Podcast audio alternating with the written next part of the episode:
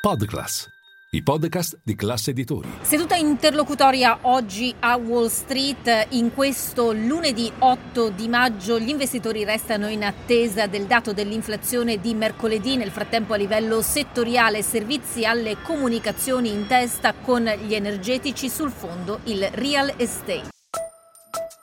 Linea mercati.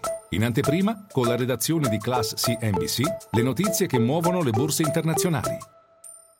Quest'oggi il WTI è riuscito a rimbalzare per la prima volta dopo quattro giornate di fila in ribasso. Siamo tornati sopra i 73 dollari al barile. Per l'oro ancora acquisti. Siamo rimasti in questo caso sopra i 2000 dollari l'oncia. Venduti invece i treasury i cui rendimenti sono aumentati, specialmente dopo la diffusione di un documento con cui la Federal Reserve fotografa periodicamente lo stato delle condizioni creditizie negli Stati Uniti. Questo eh, rapporto ci dice che nei primi tre mesi dell'anno le banche statunitensi hanno stretto la cinghia, questo significa che le condizioni per l'emissione di credito si sono fatte più stringenti, mentre eh, questo vale soprattutto per le banche più piccole che citano preoccupazioni legate eh, alla fuga di depositi, al costo per finanziarsi e anche alla liquidità in generale. Intanto oggi il rimbalzo per PacWest dopo il più 80% di venerdì scorso, ma lo slancio